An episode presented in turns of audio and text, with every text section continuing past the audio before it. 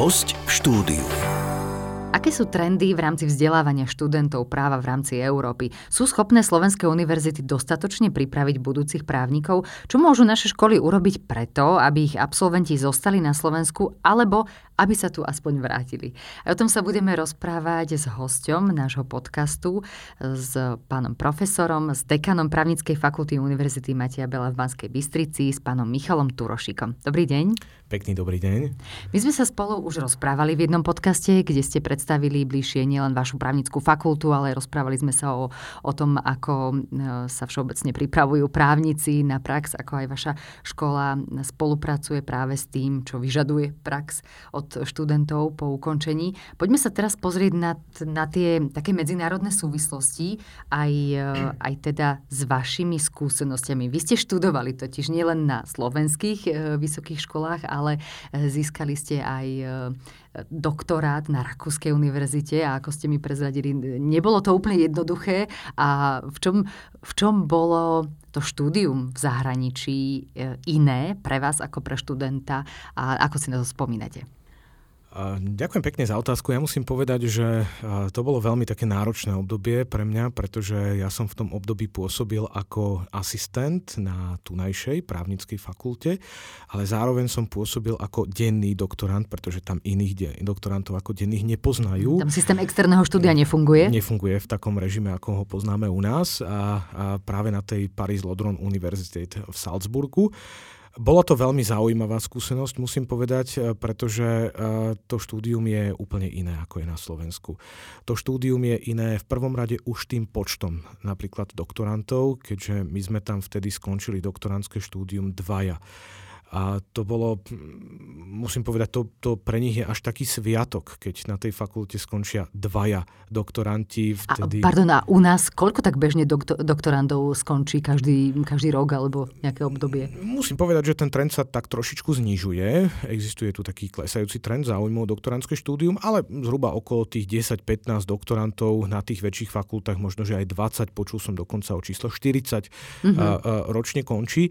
Takže je to v tomto trošku iné. Je to tým pádom tiež taký individuálny, veľmi individuálny prístup a ten individuálny prístup sa potom prejavil aj v tých jednotlivých predmetoch, čo bolo teda výrazne odlišné od toho slovenského ponímania doktorandského štúdia. My sme mali napríklad predmet cirkevné právo, ktorý som mal aj tu, na tunajšej právnickej fakulte, kde som v Bratislave študoval doktorandské štúdium a ten tunajší predmet bol taký všeobecný. Aj. On sa možno, že tak trošku podobal aj tomu predmetu, ktorý, ktorý som študoval študoval na, v, tom, v tom riadnom bakalárskom alebo magisterskom štúdiu. No a v Rakúsku to bolo o tom, že ten predmet má všeobecný názov, ale venujete sa tam jednej jedinej problematike alebo jednému jedinému problému, v ktorom sa jednoducho za ten pol rok, možno, že môžem povedať, tak neskromne stanete aj tak trošku špecialistom. Vďaka tomu doktorandskému štúdiu my sme sa napríklad venovali v rámci cirkevného práva, čo bol len jeden z portfólia tých zaujímavých predmetov a my sme sa tam venovali financovaniu cirkvi. A riešili sme ho tak do podrobností z rôznych aspektov, že dnes, alebo dodnes tie poznatky, ktoré som tam v rámci toho doktorandského štúdia nadobudol, tak využívam pri svojich prednáškach, keď prednášam v rámci cirkevného alebo konfesijného práva. Takže v tomto štúdium bolo naozaj špecifické. A musím povedať, že tá špecifickosť spočívala určite aj v tom materiálnom vybavení, ktorými disponujú tie, tie staré európske univerzity, ktoré naozaj storočia budovali svoju, svoje materiálne vybavenie svojich knižníc, svojich prednáškových sál. Hej, to je radosť naozaj. Tam študovať je radosť a cítite to, to študijné prostredie, to, to chcenie po vedomostiach a po informáciách cítite naozaj z každého jedného kúta tých, tých budov. Takže v tom to je to iné. Uh-huh. A je to štúdium na týchto prestížnych univerzitách aj dostupné pre každého? Lebo keď naozaj si aj tento vysoký štandard, aj ten materiálny po dlhé roky udržali, tak určite nestojí to malé finančné prostriedky. A že či tam napríklad teda funguje nejaký systém štipendií, že či keď ste dobrí, tak vedia vám pomôcť v tom, aby ste dosiahli takto kvalitné vzdelanie, alebo si na to človek musí zobrať pôžičku? Uh, určite áno, je to samozrejme veľmi náročné, ale na druhej strane, uh, napríklad ja keď som sa uchádzal o to doktorantské štúdium a predstavil som svojmu školiteľovi svoju tému, tak pre ňo to bolo jednoducho tak zaujímavé, že povedal, dobre, OK, to bude fungovať a nemusel som potom platiť žiadne školné napríklad. Čiže to bol, to bol veľmi, výrazná, veľmi výrazná pomoc v tomto smere. Uh, čiže keď ste dobrí a keď jednoducho robíte niečo, čo je pre tú danú školu alebo pre ten daný výskum, ktorý sa na tej škole vedie zaujímavé, tak vždy sa nájde cesta, akým spôsobom vás budú financovať, či vám niečo odpustia, alebo vám naopak udelia nejaké štipendium. A to znamená, kto chce, tak určite si ten svoj spôsob nájde, ako sa k tomu vzdelaniu dostane, aj na takýchto zaujímavých a prestížnych univerzitách na jednej strane. A na druhej strane, áno, niekedy je to náročné aj z pohľadu takých tých bežných výdavkov na život. No a ja musím povedať úplne otvorene a v podstate ja sa za to nehambím, že ja som vtedy naozaj fungoval, takže a, a nejaký čas som strávil na, tu, na, na, na právnickej fakulte v Banskej Bystrici ako asistent. Mal som vtedy dobrého šéfa, ktorý mi povolil, že teda budem pracovať na tej vede z domu, čiže bol som dva dni v Banskej Bystrici, potom som bol tri dni toho pracovného týždňa v Salzburgu. Tam mi to teda tiež takto dovolili skombinovať a cez víkend som pracoval, som brigádoval každý jeden víkend, aby som si mohol dovoliť taký ten bežný život a pendlovanie medzi Salzburgom a Banskou Bystricou. Uh-huh. Tam sa dostávame aj k tomu, čo ste hovorili už v tej prvej časti nášho podcastu, že naozaj tá sebadisciplína a, a taký ten poriadok v tom, že e, naplánovať si svoj čas, aj ten pracovný, ten študijný, aj ten oddychový je naozaj veľmi náročné a týmto by mal disponovať ten, ktorý sa chce venovať právu, tak, tak to naplno. Určite áno, ale zase na druhej strane, aby som to možno že aj z toho druhého súdka zobral, ono to je všetko niečo, čo vás aj tak trošku obohacuje, pretože aj pri tej bežnej práci spoznáte mnohých zaujímavých ľudí na tých jednotlivých fakultách. Človek spozná veľmi množ, alebo veľk, veľké množstvo zaujímavých kolegov budúcich, s ktorými si vie vymieňať informácie. Nájde si množstvo priateľov. Čiže všetko, čo robíte a čo vás možno, že stojí aj nejaký čas, energiu a námahu, tak v konečnom dôsledku má vždy aj také tie pozitívne stránky. Takže ja by som nikdy to, aj keď to bolo náročné obdobie, nikdy by som ho nezobral späť. No a najlepšie na tom je, že ak sa takéto niečo podarí dotiahnuť do konca a stalo sa to aj mne, tak vám to potom otvára príležitosti, alebo ako sa hovorí, otvára vám dvere, na ktoré by ste sa inokedy ani neodvážili zaklopať. A vy ste mi spom- Spomínali, že potom, ako ste získali tento rakúsky doktorát, tak ste um, dostali aj veľmi lukratívnu ponuku zostať tam pracovať, lebo naozaj, keď je, tak málo uh, doktorandov skončí, tak uh, skoro okamžite dostanú nejakú pracovnú príležitosť. Vy ste sa však napriek tomu vrátili na Slovensko, tak uh, čo vás motivovalo k tomu vrátiť sa sem, zostať tu aj s desaťkrát nižším príjmom? Uh, veľmi jednoducho, ja mám rád svoju krajinu. Ja som nikdy neplánoval zostať v zahraničí. Vždy som chcel zbierať skúsenosti, vždy som chcel zažiť taký ten život, aký, aký zažívajú tí ľudia, ktorí žijú v tých, v tých, na tých zaujímavých a prestížnych univerzitách. To znamená nielen to doktorantské štúdium, ale snažil som sa aj potom neskôr dostať sa na, na rôzne zaujímavé univerzity, aby som tam mohol už potom neskôr prednášať, ale vždy som vedel, že to, čo sa tam naučím, chcem neskôr priniesť domov a chcem, aby sme obohacovali aj týmito vedomosťami, skúsenosťami to naše domáce univerzitné akademické prostredie. A je to jednoducho o tom, že ja vnímam ten náš vlastný slovenský potenciál, ktorý je množstvo alebo mnohokrát veľmi zatracovaný, ale ak to zase musím objektívne porovnať, to materiálne vybavenie je katastrofálne tu na Slovensku, ale ten ľudský potenciál je plne porovnateľný a preto ja vôbec by som slovenské vysoké školy nehádzal všetky do jedného vreca, nezatracoval by som ich, ale naopak podporoval by som aj tú internacionalizáciu, aj to materiálne vybavenie, aj takéto vlastné osobnostné postavenie učiteľov, ktoré áno súvisí aj s tým materiálnym ohodnotením, aby my sme jednoducho vybudovali takú tú bázu na to, aby aj tie naše školy boli kvalitné, pretože ten ľudský potenciál tu rozhodne je. A okrem toho máme nádhernú krajinu a ja by som to nikdy nemenil s ničím iným. Keď ste už spomenuli tých profesorov alebo pedagógov v rámci zahraničných univerzít, tak ste mi prezradili, že tam oni nepotrebujú mať popri tom nejaké iné zamestnanie. Naozaj tá škola im dokáže dať také zázemie, že sa naplno venujú prednášaniu svojim študentom, tak dalo by sa to so nejakým spôsobom aplikovať aj u nás, alebo ako by sme mohli sa tým inšpirovať. A prečo je to dôležité? Ja nechcem, aby to znelo tak, že všetko je to o peniazoch, ale, ale, ale vytvára to jednoducho takúto materiálnu alebo takúto základnú bázu aj pre život pedagógov, pretože ak jednoducho tu profesor na Slovensku bez osobného príplatku, a mnohí jednoducho žijú bez osobného príplatku, fungujú len z tarifných platov, čo je zhruba okolo tisícštyristo eur v hrubom, tak to je jednoducho plat, ktorý je porovnateľný s tým, ako keby ten profesor robil možno, že pokladníka v nejakom reťazci. Hej. Čo samozrejme nechcem dehonestovať, ale jednoducho vytvára to takúto bázu na to, aby tí najlepší sa jednoducho uberali skôr smerom tej súkromnej sféry, alebo aby jednoducho odchádzali do zahraničia. A kým ten pedagóg, dobrý, kvalitný pedagóg, nebude mať zastabilizovanú pozíciu, aby sa mohol slobodne venovať svojmu vlastnému rozvoju, ale aj rozvoju svojho pracoviska, lebo to jedno s druhým súvisí, rozvoju svojho výskumu, tak vždy bude musieť hľadať, bohužiaľ, aj také tie bočné vrátka alebo bočné príjmy, ktorými bude jednoducho zabezpečovať svoju rodinu, svoju vlastnú existenciu, a tá kvalita bude jednoducho tým ohrozovaná. Takže nie je to len o peniazoch, ale jednoducho tými to proste začína. Ak bude vyriešená tá materiálna báza pedagógov, tak ja som presvedčený o tom, ako som už spomínal aj v tej predchádzajúcej odpovedi, že my tu máme veľmi šikovných a kvalitných ľudí, veď v konečnom dôsledku uh, to československé, niekdajšie československé školstvo bolo hodnotené ako jedno z najkvalitnejších v Európe. V našich ľuďoch je tá pracovitosť, svedomitosť, a som presvedčený, že aj taký ten, taká tá vlastná možnosť, alebo to vlastné chcenie po rozvoji, len jednoducho potrebujeme tomu v úvodzovkách otvoriť ten priestor. Uh-huh. Vy aspoň otvárate dvere a teda spolupracujete aj so zahraničím, jednak aj v rámci vašej školy, v rámci fakulty, ale chodíte aj prednášať na viaceré zahraničné univerzity. Keď tam chodíte prednášať, tak je niečo, čo um, možno prinášate práve to také slovenské alebo z nášho prostredia, čo, čím aj vy inšpirujete to zahraničie? Tak snažíme sa určite hovoriť o špecifikách nášho právneho poriadku. Ja musím povedať, že ja pravidelne teda chodím prednášať napríklad do Krakova na Jagiellonskú univerzitu. Každý rok chodím prednášať na svoju druhú materskú fakultu do Salzburgu.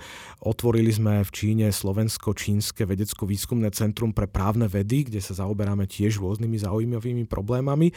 A, a ja som presvedčený, že aj ten náš slovenský pohľad a to, ako sa pozeráme na riešenie mnohých právnych otázok, môže byť pre zahraničie zaujímavé, inovatívne a pre mnohé krajiny, ako jednoducho Čína, alebo aj základ, alebo aj tie západné, v úvodzovkách západné krajiny, Rakúsko, Francúzsko, Španielsko a tak ďalej, tak ten náš pohľad bol e, donedávna ešte nepoznaný, pretože nás delila tá jazyková bariéra, ktorá nás delí stále, ale ja, delila nás aj tá bariéra v tom minulom režime, tá bariéra zákazu cestovania, ktorá jednoducho tie právne režimy, ale aj tie, tie, tie vedné systémy, ktoré, ktoré tie jednotlivé právne režimy skúmajú, v podstate oddeľovala, takže sa nemohli nejako stretávať, nemohli spolufungovať, a preto to, ten náš pohľad je pre nich veľmi vždy zaujímavý a, a, a radi si ho vypočujú. Zaujímavá je aj spolupráca s American School of Law, tak prezrate, v akých súvislostiach, ako to vyzerá v praxi.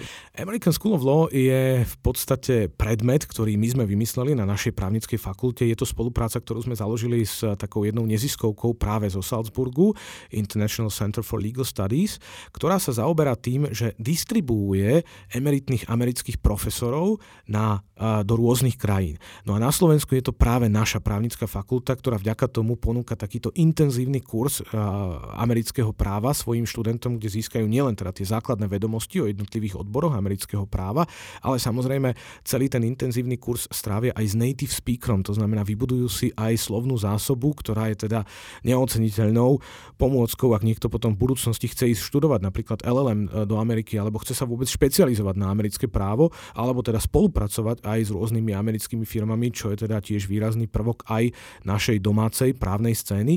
Takže v tomto sme takí inovatívni a ja som veľmi rád, že teda naši študenti môžu každý rok si zvoliť tento predmet a každý rok zažiť amerických profesorov, ktorí prídu priamo do Banskej Bystrice a na pôde našej fakulty s, ním strá, s nimi strávia intenzívne dva týždne, kedy každý jeden deň majú teda osobitné prednášky. Dôležité na slovenských univerzitách je aj spolupráca so zahraničím v tom zmysle, že môže svojich študentov vysielať na nejaké zahraničné stáže, aby sa priučili niečo za hranicami Slovenska, tak s akou univerzitou alebo možno s ktorými krajinami spolupracuje vaša právnická fakulta Univerzity Mateja Bela? Ja možno začnem tak, že naša fakulta má vytvorený taký systém, aby jednoducho motivovala svojich študentov, aby, aby skúsili aj to zahraničné štúdium, aby sa ho nebáli. Máme vytvorený systém predmetov, ktoré sú v tých prvých ročníkoch, ktoré majú študenta obohatiť v tej základnej jazykovej terminológii. A to sú tie predmety ako právnická angličtina, právnická nemčina a tak ďalej. Ak študent už narába s tou právnou terminológiou, tak si môže zvoliť predmety, ktoré sú už celé vyučované v cudzom jazyku. To sú už konkrétne odborné predmety a ak jednoducho je zbehlý aj v tom, tak sa mu veľmi odporúča, aby využil potom možnosť vycestovať v rámci programu Erasmus plus, kde je možné zvoliť si v podstate takmer ktorúkoľvek krajinu, kde jednoducho môže uplatniť takto získané vedomosti. Ja myslím, že za tie najzaujímavejšie môžeme považovať práve Francúzsko, Paríž, Španielsko, Madrid, s ktorými máme bilaterálne zmluvy, ale napríklad teraz máme takú novinku, kde sa môže spojiť to užitočné s príjemným. Máme zmluvu s univerzitou v Tenerife a máme zmluvy s univerzitami v Istanbule. A ponovom, alebo teda v posledných pár rokov ten Erasmus je rozšírený aj o tretie nečlenské krajiny, to znamená, šikovní študenti môžu vycestovať aj za hranice Európskej únie. V tomto sa jednoducho medze nekladú a opäť je to len o tom, že kto chce a urobí ten pomyselný krok navyše, tak jednoducho naozaj môže získať skúsenosti počas štúdia, ktoré potom môže naozaj úročiť celý svoj ďalší profesionálny život. Mhm. Funguje to aj opačne, že chodia k vám aj študenti zo zahraničia na takéto stáže práve možno, že aj z týchto univerzít, ktoré ste spomínali? Áno, máme pravidelne študentov aj zo zahraničia, nielen z tých univerzít, ktoré som spomínal, ale máme aj také možno, že niektoré raritnejšie zastúpenia. Medzi inými spomeniem napríklad mali sme a, a niekoľko semestrov za sebou a, kolegyne študentky z univerzity v Padangu v Indonézii, ktoré prišli študovať na Slovensko, čo je teda pomerne také netradičné, ale dáva nám to znamenie o tom, že aj ten, to, to naše štúdium, aj to naše právne prostredie, ale aj univerzitné prostredie už začína byť zaujímavé aj pre takéto vzdialené krajiny a je to taký dobrý znak toho, že, že veríme, že sa to jednoducho zlepšuje a stávame sa konkurencieschopnými v rámci, v rámci aj ostatných, nielen európskych, ale aj svetových vzdelávacích systémov. Zaujímavé na vašej škole je to, čo ponúkate aj nad rámec bežnej výučby, aj množstvo podcastov, ktoré si môže vypočuť alebo pozrieť a nielen študent vašej školy, ale naozaj sú to zaujímavé témy a rozhovory pre širokú verejnosť, aj, aj rôzne teda seriály, alebo ešte aké mimovýučbové aktivity robíte? Uh, robíme toho množstvo naozaj. To je jedna vec, ktorú som sa ja naučil tiež v zahraničí, že, že tá škola nemá byť len o to tej samotnej výučbe, ale má ponúknuť aj zmysluplné trávenie voľného času. A práve preto sme sa rozhodli, že teda budeme robiť rôzne mimoškolské aktivity. Ono to začína už napríklad turistickým krúžkom, hej, alebo, alebo, alebo takýmito vecami, kde jednoducho chceme ľudí spájať. Ale samozrejme venujeme sa aj odborným aktivitám, ako ste vy spomínali, to sú rôzne relácie, podcasty. Máme právne piatky online. Právne piatky online, to je presne to je moja osobná relácia, ktorú, kde si pozývam rôzne zaujímavých, rôznych zaujímavých hostí. Nielen z právneho prostredia. Ja som veľmi rád a bolo mi cťou, že sme sa mohli porozprávať napríklad s generálnym prokurátorom, špeciálnym prokurátorom, ministerkou spravodlivosti, predsedom Ústavného súdu, predsedom Najvyššieho súdu a mnohými ďalšími zaujímavými respondentmi. Okrem toho ponúkame napríklad podcast alebo pravidelnú sériu podcastov s pánom profesorom Ivorom, ktorý je bývalým riaditeľom kriminalisticko-expertízneho ústavu, A, a, ktorý a, každý jeden semester si vyberie jednu špecifickú tému z oblasti trestného práva, ktorej sa venoval aj ako bývalý šéf vyšetrovateľov a ktorú rozoberá a, a diskutuje spolu s, s študentami alebo, alebo záujemcami o nej. Rozoberali takto najväčšie kriminálne prípady Slovenska, rozoberali takto najväčšie kriminálne prípady svetové a môžem povedať možno, že teraz takú novinku, ktorá je úplne unikátna, ktorú sme vymysleli pre ten nasledujúci semester. A keď sme prvý semester rozoberali tie najväčšie a najbrutálnejšie zločiny, ktoré sa stali na Slovensku a teda tých, ktorí ich spáchali, tak tento semester sa chceme zaoberať ich takým tým a, a, a osobnostnou profiláciou po možno, že dvadsiatich a viac rokoch, ktoré strávili vo väzení. A tá nasledujúca relácia by mala byť o tom, že budeme fyzicky za týmito ľuďmi chodiť do väzenia, do ústavov na výkon väzby a budeme sa s nimi rozprávať o tom, či po, vo výkone trestu, či dospeli možno, že k tomu, že jednoducho ľutujú tie svoje rozhodnutia, ľutujú tie svoje činy. Akým spôsobom sa ten ústav na výkon trestu a celé to jeho pôsobenie odrazilo na, na, na psyche toho a osobnosti toho páchateľa. Takže to je niečo, čo je možno, že doteraz ešte také poleňorané, ale napriek tomu sme sa na to podujali a ja som veľmi rád a vďačný pánovi profesorovi Ivorovi, že neustále teda disponuje množstvom takýmto, takýchto inovatívnych nápadov, ktoré potom vzdelávajú nielen našich študentov, ale musím povedať, že aj podľa toho, toho počtu videní aj naozaj širokú odbornú, ale aj laickú verejnosť. To isté sa dá povedať aj o tých právnych piatkoch, ktoré sa stali súčasťou niektorých výučbových plánov dokonca na stredných školách, ktoré pravidelne v rámci náuky o spoločnosti alebo právnej náuky si jednoducho zapnú tie právne piatky a aj takýmto spôsobom sa vzdelávajú a nás to samozrejme veľmi teší.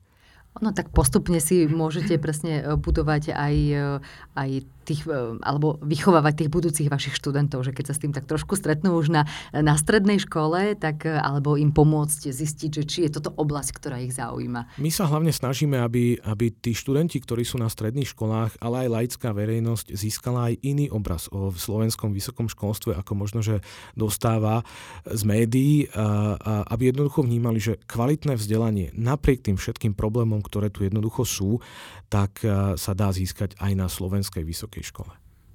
Keď už získa študent titul alebo doštuduje, vyštuduje v rámci jednotlivých, jednotlivých stupňov štúdia aj vašu školu, možno potom aj ak odíde do zahraničia, tak ako ich dostaneme potom naspäť? A možno uh, otázka je v súvislosti s tou koncipientskou praxou, teda neviem, či mám správne informácie, ale vraj v zahraničí je trošku kratšia, alebo aj na základe toho sa u nás skrátila na uh, tie tri roky a že teda či je to, či je to dostatočné? No, keby ste mi túto otázku položili pred možno, že niekoľkými rokmi, keď tá koncipientská prax trvala päť rokov, tak by som povedal, že, že určite to nie je dobré a tento systém nie je správne nastavený, ale dnes... Je to keď... také rýchlo kvasené. No nie, práve vtedy to, vtedy to vlastne, trvalo áno, päť rokov, bolo to príliš dlho, hej, príliš ale, teraz, dlho. Ale teraz, keď je to tri roky, tak si myslím, že je to adekvátne. Je to hlavne porovnateľné s tým, čo je aj v okolitých krajinách, či je to Česko, Rakúsko alebo Maďarsko. Že oni to majú dlhodobejšie takto nie, nastavené? Nie, oni to majú, ono to, áno, majú to dlhodobejšie takto nastavené, ale je to presne na tie tri roky. Teda je to rovnako. Čiže myslím si, že z tohto pohľadu je to asi také recipročné alebo také rovnaké. Na jednej strane, na druhej strane, čím by sme mali prilákať našich absolventov alebo teda našich študentov, ktorí študujú v zahraničí naspäť, no to už len nie len kvalitnými, kvalitnými univerzitami, ale aj kvalitným pracovným prostredím. A ja musím povedať, že um, ja som presvedčený, že v tomto tiež sa snažíme dostať sa na tú európsku úroveň, pretože aj na Slovensku pôsobí už množstvo nadnárodných, medzinárodných firiem, ktoré dokážu ohodnotiť uh, prácu, špecifickú prácu uh, absolventov, alebo teda svojich zamestnancov, ale nie je to v tomto prípade len o ohodnotení, ale aj o tom, že dokážu ponúknuť aj pracovnú náplň, ktorá je zaujímavá pre týchto ľudí. Či je to už pracovná náplň, ktorá naozaj presahuje hranice Slovenskej republiky, alebo je to aj práca vo výskume, ktorá jednoducho môže mať význam aj pre rozvoj toho konkrétneho odboru alebo toho konkrétneho povolania, možno, že aj tiež za hranice Slovenskej republiky. Takže ja som presvedčený o tom, že, že netreba byť v tomto negatívny. Treba samozrejme riešiť problémy, ktoré sú, ktoré viem, o ktorých vieme a ktoré máme identifikované, to bez debaty, ale, ale netreba to jednoducho jednoducho vidieť čierno-bielo, že teda všetci dobrí a kvalitní odchádzajú do zahraničia. Verím tomu a som presvedčený, že to tak nie je a že aj to naše slovenské, nielen univerzitné, ale aj pracovné prostredie má potenciál na to, aby, aby v ňom zostali mnohí kvalitní. Ako v tomto procese môžu byť teda napomocné slovenské univerzity? Ak by, ste, ak by sa dalo povedať nejaké, čo sú tri rady, ktoré by ste chceli možno poradiť aj iným dekanom, ktorí sú v rámci, v rámci svojich fakult alebo iných univerzít, že možno čo je to najdôležitejšie, čo aj vy vnímate, že ako by sme mohli pomôcť, aby sme si tu udržali mozgy alebo ich prinútili, aby sa vrátili? Ja nemyslím si, že ja by som mal, možno, že z pozície ešte toho najmladšieho radiť ostatným kolegom dekanom, to, to mi asi neprislúcha, ani sa nepatrí.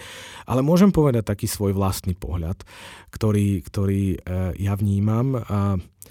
My by sme v prvom rade mali na univerzitách robiť prostredie, kde, a ja som to možno, že hovoril už na začiatku v tej našej relácii, alebo teda v tomto našom rozhovore, ktoré je student-friendly, ktoré, je, ktoré má proklientský prístup, kde študenti nevnímajú nevrlých pedagógov, kde sa nemusia stretávať s neochotnými pracovníčkami na študijnom oddelení, ale kde jednoducho vnímajú, že tá univerzita a tá fakulta je tam pre nich a je tam rada pre nich. Rada ich vzdeláva a, sú, a sme všetci radi, že sú našimi študentami. To je možno, že taký prvý môj pohľad, aby sa študent cítil na tej fakulte vítaný a príjemne.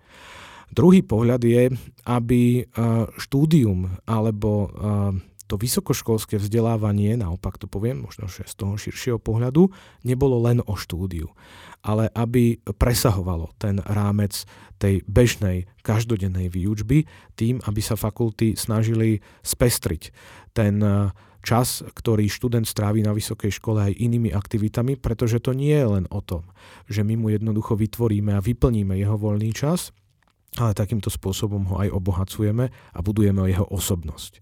Čiže uh, ja si myslím, že študenti by mali z vysokých škôl vychádzať ako nielen vzdelaní, ale ako v úvodzovkách komplexné osobnosti. Vyzreté, presne tak. Aby, aby bolo, to by bol taký ideál, keby bolo možné hneď na ulici po dvoch vetách identifikovať, tak tento človek vyštudoval vysokú školu a tento nie. Hej, čiže tá, o tomto by mala byť aj tá univerzitná príprava. A ja som presvedčený, že keď to budeme implementovať, možno, že postupnými krokmi, pomaly a možno aj na to treba niekedy výmenu generácií, tak to bude fungovať. My budeme držať palce, aby to tak bolo, aby sme sa v rámci celého možno slovenského vysokého školstva alebo celého školstva vo všeobecnosti posunuli o krôčik bližšie k tej, nechcem povedať, že dokonalosti, ale, alebo k tomu možno ideálnemu, želanému stavu. Budeme radi.